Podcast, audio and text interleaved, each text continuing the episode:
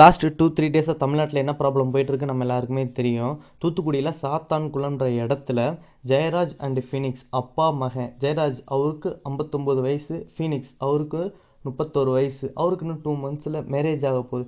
அவங்க ரெண்டு பேர்த்தையும் போலீஸ் ஸ்டேஷன் கூப்பிட்டு போய் கால் முட்டி உடச்சி அவங்க ஏனஸில் லத்தியை சொருகி செக்ஸுவலாக டார்ச்சர் பண்ணப்பட்டு ரெண்டு பேரும் கொல்லப்பட்டிருக்காங்க. லாக்டவுனால் எட்டு மணிக்கு க்ளோஸ் பண்ண வேண்டிய கடையை எட்டு முப்பதுக்கு ஒரு முப்பது நிமிஷம் லேட்டாக க்ளோஸ் பண்ணதுக்காக ரெண்டு பேரும் அடித்து கொல்லப்பட்டிருக்காங்க. நம்ம எல்லாத்துக்கும் ஒரு கேள்வி வரும்.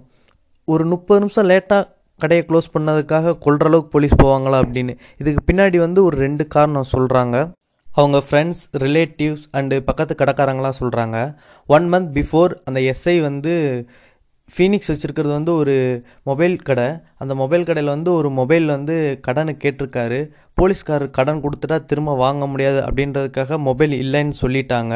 அது ஒரு இன்சிடெண்ட் அண்டு இன்னொரு இன்சிடெண்ட் என்னென்னா லாஸ்ட் வீக்கு தேர்ஸ்டே வந்து ஒரு எயிட் எயிட் தேர்ட்டி போல் வந்து போலீஸ் வந்து ரோந்து வந்திருக்காங்க. சா சாத்தான்குளத்தில் வந்து எல்லா கடையும் ஓப்பனில் தான் இருந்திருக்கு.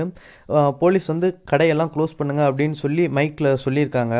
அப்போ ஃபீனிக்ஸ் அவர் கடை முன்னாடி நின்று சொல்லியிருக்கனால ஜெயராஜ் என்ன சொல்லியிருக்காருன்னா எல்லாரும் கடை ஓப்பன் பண்ணி தானே இருக்காங்க. ஏன் என் கடை மட்டும் க்ளோஸ் பண்ணுற அப்படின்னு அவங்க சொல்லியிருக்காங்க. அப்போ வந்து அது போலீஸ்க்கு கேட்கல போலீஸ் அவங்க ஸ்டேஷனுக்கு போனதுக்கப்புறம் அவங்களுக்கு வந்த நியூஸ் எப்படின்னா ஜெயராஜ் வந்து உங்களை ஒரு தகாத வார்த்தையில் சொல்லிட்டாரு அப்படின்னு சொல்லியிருக்காங்க.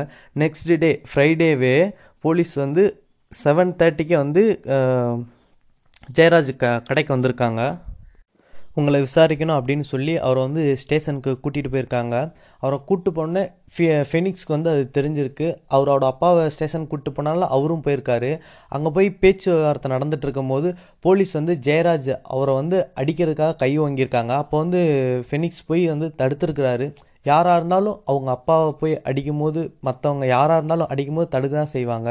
இப்போ போலீஸ்காரனே நீ தடுக்கிறியா அப்படின்னு சொல்லி போலீஸை வேலை செய்ய விடாமல் தடுக்கிறாங்க அப்படின்னு சொல்லி அவங்க ரெண்டு பேர்த்து மேலே கேஸ் போட்டு ஒரு நாள் ஃபுல்லாக நைட்டு லாக்கப்பில் அடைச்சி வச்சு ரெண்டு பேர்த்தையும் அடி அடி நடித்து ஸ்டேஷனை க்ளோஸ் பண்ணி கைதி படத்தில் மாதிரி ஸ்டேஷனை க்ளோஸ் பண்ணி ரெண்டு பேர்த்தையும் அடிச்சிருக்காங்க. அண்ட் நெக்ஸ்ட் டே வந்து மேஜிஸ்ட்ரேட்டிட்ட இவங்க கூட்டிகிட்டு போகணும். அதுக்காக வந்து கவர்மெண்ட் ஹாஸ்பிட்டலில் போய் இவங்களோட ஹெல்த்துக்கு ஒரு சர்டிஃபிகேட் வாங்கணும். கவர்மெண்ட் ஹாஸ்பிட்டல் கூட்டிகிட்டு போகும்போது இவங்களுக்கு வந்து ப்ரெஷர் வந்து ரொம்ப ஹையாக இருந்திருக்கு. ஜெயராஜ் அவருக்கு வந்து ஒன் நைன்ட்டி ப்ளஸும் இவர் ஃபினிக்ஸ் அவருக்கு வந்து ஒன் எயிட்டி ஃபோர் அந்த ரேஞ்சில் இருந்திருக்கு. ரெண்டு டோஸ் கொடுத்து அவங்க ப்ரெஷர் வந்து குறையல பிபி அதுக்கப்புறம் மூணாவது ஒரு டோஸ் கொடுத்து அவங்களோட ப்ரெஷரை குறைச்சி அதுக்கப்புறம் கவர்மெண்ட்டில் கவர்மெண்ட் ஹாஸ்பிட்டல்லேருந்து கவர்மெண்ட் டாக்டர் சர்டிஃபிகேட் கொடுத்துருக்காரு. அதை கொண்டு போய் நேராக மேஜிஸ்ட்ரேட்டை கூப்பிட்டு போயிருக்காங்க. குட் கொரோனா ப்ராப்ளம்னால ஒரு மேஜிஸ்ட்ரேட்டுக்கு ஒரு ஃபார்ட்டி மீட்டர்ஸ் டிஸ்டன்ஸில் தான் வச்சு மேஜிஸ்ட்ரேட் வந்து விசாரிப்பாங்க. அப்படி விசாரிக்கும் போது இவங்க வந்து எல்லா உண்மையும் சொ சொல்லலாம்னு நினைக்கும் போது போலீஸ்காரங்க வந்து அவரை சுற்றியே நின்றுருக்காங்க. நீ சொன்னேன்னா நான் உன் லைஃபையே ஸ்பாயில் பண்ணிடுவேன் அப்படின்னு சொல்லியிருக்காங்க. ஜெயராஜுக்கு வந்து இன்னும் ரெண்டு நாளில் தான் அவர் இறந்துருவார் அப்படின்னு அவருக்கு தெரில அதனால அதுக்கு பயந்துட்டு அவர் எதுவுமே சொல்லலை. மேஜிஸ்ட்ரேட்டும் இவங்க ரெண்டு பேர்த்த பதினஞ்சு நாள் வந்து ரிமாண்ட் பண்ணு ரிமாண்ட் பண்ணுறாங்க பக்கத்தில் இருக்க சப்ஜெயில் எங்கேயுமே கூட்டிகிட்டு போகலை. லாங்கில் இருக்க கோவில்பட்டி சப்ஜெயிலுக்கு வந்து கொண்டு போகிறாங்க அங்கே கொண்டு போகும்போது அந்த அந்த சப்ஜெயிலோட இன்சார்ஜ் வந்து அவங்கள வந்து பார்த்துருக்கணும். அவங்க ஹெல்த்தியாக நல்லா இருக்காங்களா அப்படின்னு அவர் ஒரு டாக்டரை வச்சு செக் பண்ணியிருக்கணும் ஆனால் அந்த சப்ஜெயிலர் வந்து அதையும் செக் பண்ணலை. ஒரு ஒன் டே விட்டு நெக்ஸ்ட் டே என்ன ஆயிடுச்சுன்னா திடீர்னு ஃபினிக்ஸ் அவருக்கு வந்து நெஞ்சு வலி வந்துருச்சு. ஹாஸ்பிட்டல் கூப்பிட்டு வராங்க. ஹாஸ்பிட்டல் கூப்பிட்டு வர வழியிலேயே அவர் வந்து இறந்துட்டார். அடுத்து ஜெயராஜுக்கும் வந்து உடம்பு சரியில்லைன்னு சொல்லி அவரையும் ஹாஸ்பிட்டல் கூட்டிகிட்டு வராங்க.